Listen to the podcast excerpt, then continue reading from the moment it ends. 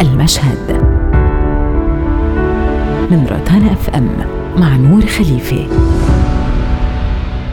She was home, she was a swan. When she was out. She was a tiger, and the tiger in the wild is not tied to anyone. هي مثل كتاب.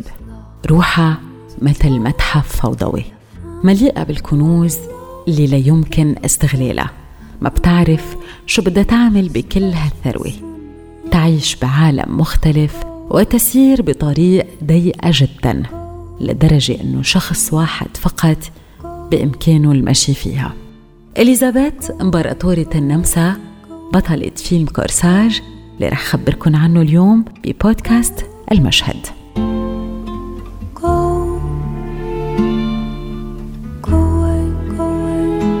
اليوم رح نتمشى بهالطريق الضيقة لنتوغل بعالم الملكة المحصورة بين توقعات مجتمعها ورغباتها الخاصة.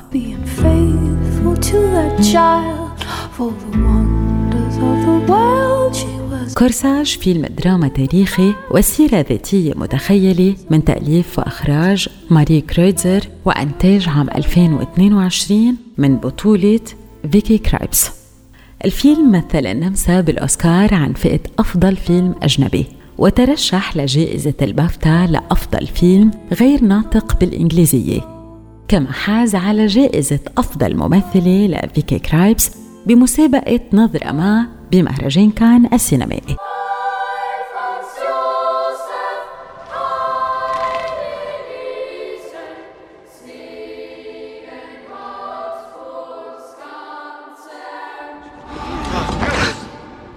In dem richtigen Moment so.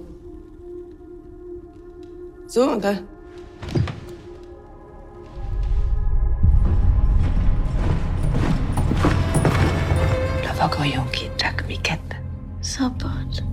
Miket.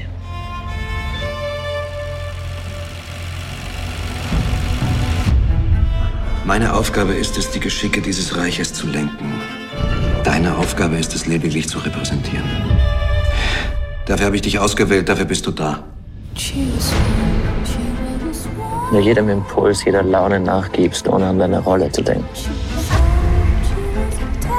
A lion doesn't lose sleep over the opinion of sheep.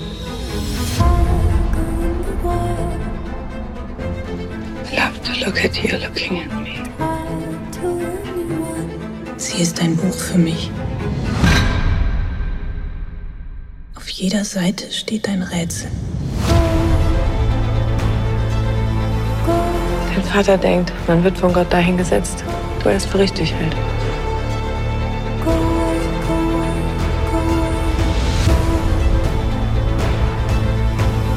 Lass dich vom Papa nicht kriegen.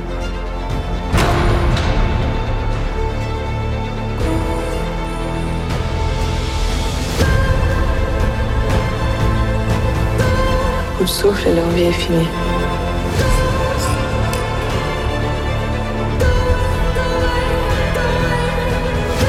In ihr ist alles wie in einem unaufgeräumten Museum.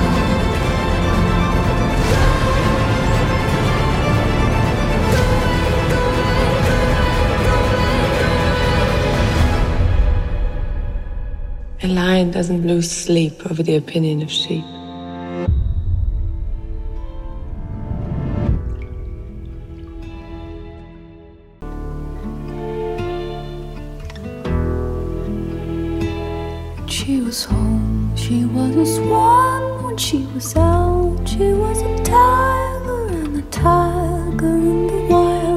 الفيلم هو كورساج. بإشارة إلى الكرسي أي الملابس الداخلية الآسية لتعود إلى القرن التاسع عشر واللي غالبا تكون محصنة بالعظام بشكل يقيد جسد المرأة حتى يتوافق مع شكل الساعة الرملية المثالي والخصر الصغير. الكرسي بمثابة استعارة بترمز إلى قيود حياة الامتياز اللي كبلت الملكة وما زالت تكبل النساء لليوم. الفيلم إعادة تخيل حديثة لحياة الملكة إليزابيث إمبراطورة النمسا مع إعطائها هامش من الحرية حرمت منها بالواقع الإمبراطورة اللي كانت تعتبر من أجمل نساء القرن التاسع عشر وكان مظهرها وجمالها وشعرها الطويل دائما حديث الصحف الشعبية. وجدت صعوبة بقبول التغيرات ليمر فيها جسدها ووجهها مع تقدمها بالسن ومع التعليقات من حولها على وزنها ومظهرها وعلامات الكبر.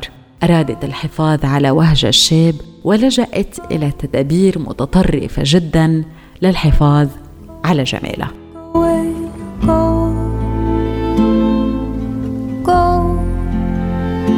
بيتناول الفيلم سيرة إمبراطورة النمسا إليزابيث عشية بلوغها عام الأربعين سنة 1877 حيث كان ينظر إلى المرأة بهيداك الوقت عن بلوغ الأربعين على أنها عجوز. فتقع الإمبراطورة ضحية الصورة اللي بيفرضها المجتمع وبتحس أنه الوقت خليها تفقد مصدر قوتها الأهم الجمال. وتشعر بأنها أصبحت مجرد شبح. عم تخسر قوتها وسلطتها هالامرأة اللي بحثت دائما عن معنى أعمق لوجودها تصبح ضحية الأرقام العمر والوزن. فعلاقتها مع جسدها أيضا تتشوه بسبب القياسات اللي بيفرضها المجتمع. تتبع نظام غذائي قاسي بتصوم لأيام بتزين حالها يوميا وبتشد الكرسي بأحكام حتى تبين أنحف. بتقول بأحد المشاهد في سن الأربعين يبدأ الشخص في التفرق والتلاشي. رقم أربعين أصبح رقم شؤم بالنسبة للملكة. ببداية الفيلم منشوفها عم بتحاول تبقى أطول وقت ممكن تحت المي وهي أحد الطقوس الغريبة اللي كانت تتبعها الملكة. ولما تسأل المساعدة قد إيه بقيت تحت المي بتجاوبها أربعين ثانية. فبتحزن وبتنتفض لأنه هالرقم صار مصدر إحباط لإلها. وبليلة عيد ميلادها وهي عم بتطفئ الشمع تسمع كلمات قاسية جدا مثل إنه نفسها متزن مثل كأنها بالعشرين. وخلال زيارة لافتتاح متحف الفن والتاريخ بقول الأمير إنه زوجته عم تقرأ بالصحف إنه الملكة تخنت فيغمى عليها ليتبين لاحقا إنها كانت عم بتمثل. فيمكن لقت بتمثيل الإغماء حل سريع للهرب من قسوة العالم ونظراتهم وأحكامهم بيتكرر رقم أربعين على مسامع الملكة مثل كابوس طبيبها النفسي بينصحها أنه تهتم بصحتها العقلية والنفسية أكثر لأنه متوسط العمر بهيداك الوقت هو أربعين. والرسام اللي عم يرسمها بقلها أنه بشرتها تغيرت. فبتطلب منه أنه يعيد نسخ بورترياتها القديمة ويظهرها بالشكل اللي يجب أن تكون عليه وليس بشكلها الحالي. زوج الملك لما يشوف البورتريه بقلها أنها طالعة كتير حلوة وبيسألها كيف قدر هالرسام يبينك هالقد صغيرة؟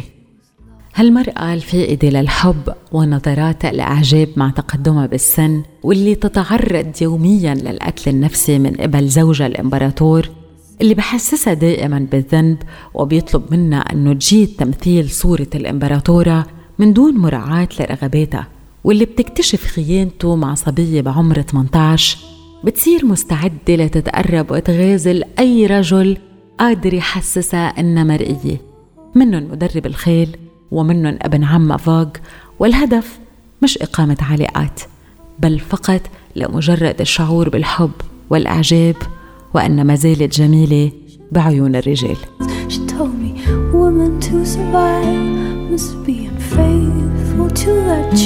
نلمس اهتمام الملكة بالمرضى النفسيين وبزيارة المصحة العقلية والتعرف على الأشخاص اللي بيعانوا ومنهم نساء محبوسات أيضا بنفس القفص ولكن قفص حقيقي مثل قفص الدواجن بينما قفص الملكة الضيق كرسي وقفصها الكبير قصر.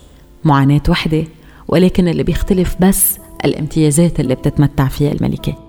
حتى حمامات المياه السخنة اللي كانت توصف لتهدئة المرضى النفسيين بالمصحة كانت تلجأ للملكة لتهدئتها إنما ببانيو القصر. الكل يعاني والكل يسبح بنفس المياه وإنما بأماكن وامتيازات مختلفة. By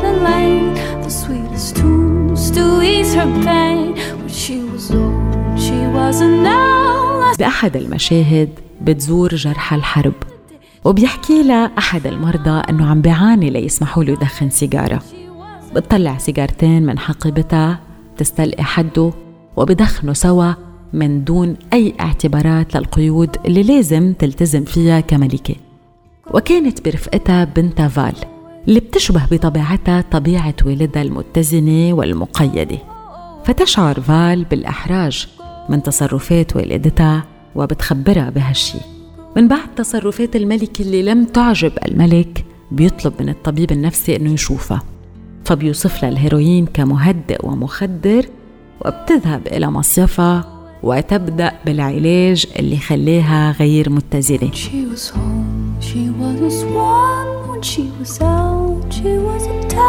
بحفل عيد ميلاد الملك بتتفق مع امرأة شبيهة لها أنه تطل على الجماهير محلها وتمثل دورة بينما هي بغرفتها غرقانة بحزنها ولما ترجع إلى القصر بتخبرها بنتها أنه بهاليوم بالذات كانت جدا فخورة فيها لأنها بدت رصينة ومتزنة. وبتفرجيها أنها رسمتها بهيداك اليوم. اليوم الوحيد اللي شعرت فيه بنتها فال بالفخر تجاهها هو اليوم اللي ما كانت فيه هي.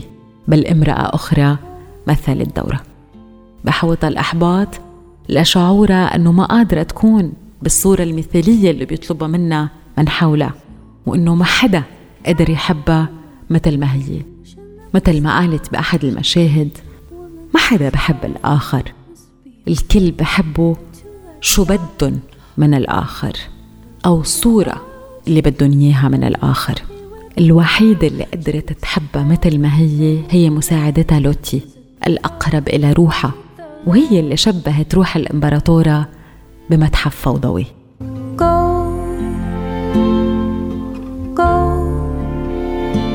كفعل تمرد بتقص إليزابيث شعرها المجعد الطويل اللي يرمز للجمال وتتمتع بتناول الحلويات اللي بتحبها كمحاولة منها للانتفاض ولتبيعد حالها عن كل التوقعات وتعفي نفسها من معايير الجمال والوزن.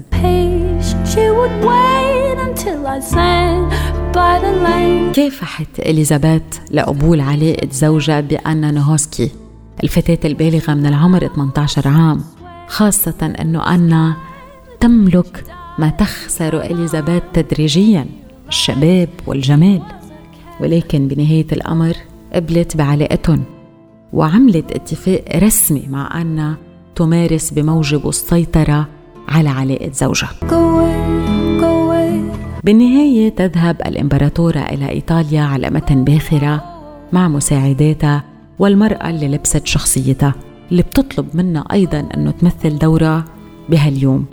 وتنتحر الإمبراطورة برمي نفسها بالبحر من أعلى السفينة.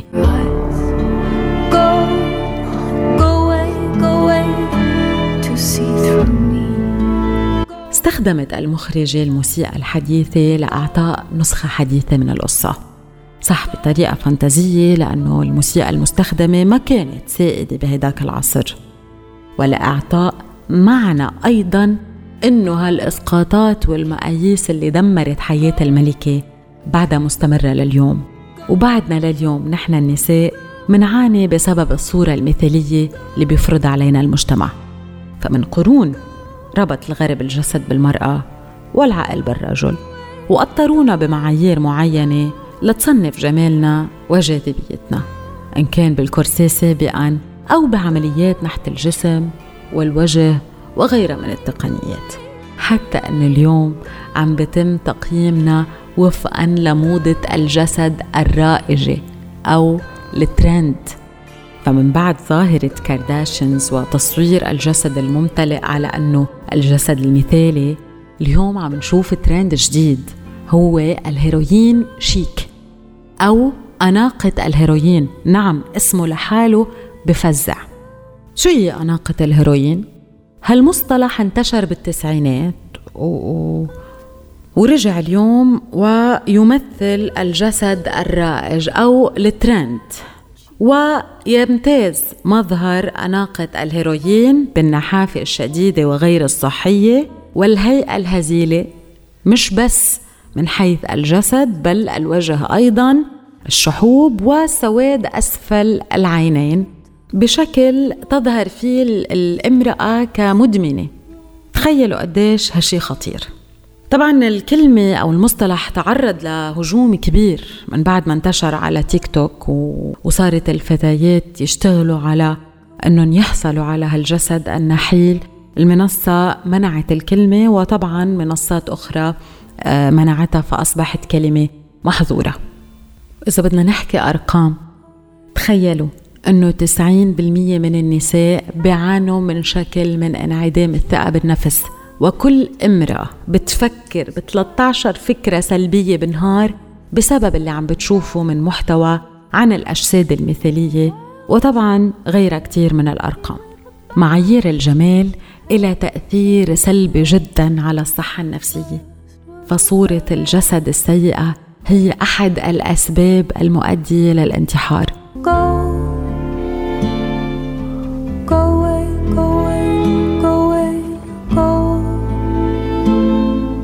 فيلم كورساج صرخة بوجه المجتمع الأبوي.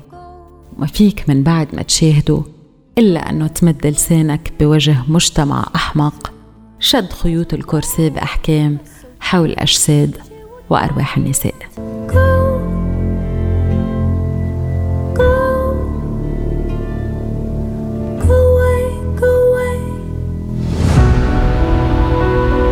بودكاست المشهد.